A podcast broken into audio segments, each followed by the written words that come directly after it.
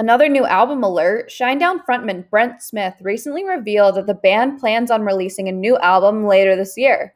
The exact date has yet to be announced yet, but Brent says not to expect it until after summer. The band's goal is to begin touring again around the release of the album, health regulations permitting. The Attention Attention album came out about three years ago, so I think this year is good timing for some new material. If an exact release date is revealed, I will be sure to update you all. But for now, please enjoy Black Soul by Shinedown.